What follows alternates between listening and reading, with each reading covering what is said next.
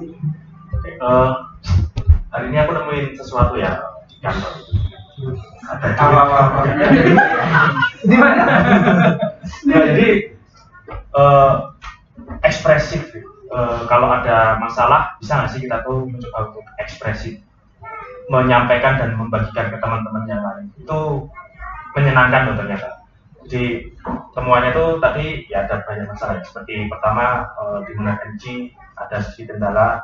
Tapi kalau kita ekspresif ternyata banyak kok bantuan yang datang. Dan aku juga belajar dari Mbak Meisha tadi tentang bug di project Joget. Ada bug yang lumayan tricky, tapi dia ekspresif. Dia ngeluh juga masalah sih, ini kenapa sih kok susah? Dan kalau tadi juga aku bilang di rapat itu sama teman-teman analis dan IM, bisa nggak sih kita open minded ya kalau ada masalah kita nggak melulu harus merasa tertekan. Kita bisa kok menertawakannya dalam tanda kutip untuk membagikan ke teman-teman yang lain. Eh ada masalah ini gimana ayo ayo kita selesaikan. Jadi untuk untuk lebih ekspresif eh, ketika menemukan sesuatu yang bikin pusing atau ada kesusahan. Kak Rizky contohnya tadi ada kendala. Kamu bisa loh ekspresif ke kanan kirimu atau ke damar atau kalau damar nggak nggak merespon karena banyak kerjaan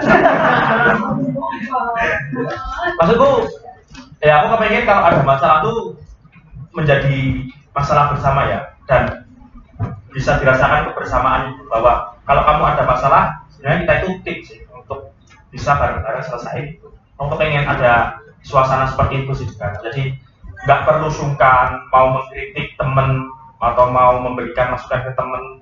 Menurutku itu nggak perlu ada rasa sungkan sih antara kita. Biar kerjanya tuh enak. Kalau ada masalah banyak supporternya itu menurutku bisa lebih kayak gitu di kantor. Jadi datang ke kantor tuh nggak buka buka pintu tuh nggak buka menghadap masuk ke suatu ruang penuh masalah tapi masuk ke ruang yang kalau ada masalah kita bisa kok hadapi bareng-bareng dengan menyenangkan Apa? Makasih ya. Semangatnya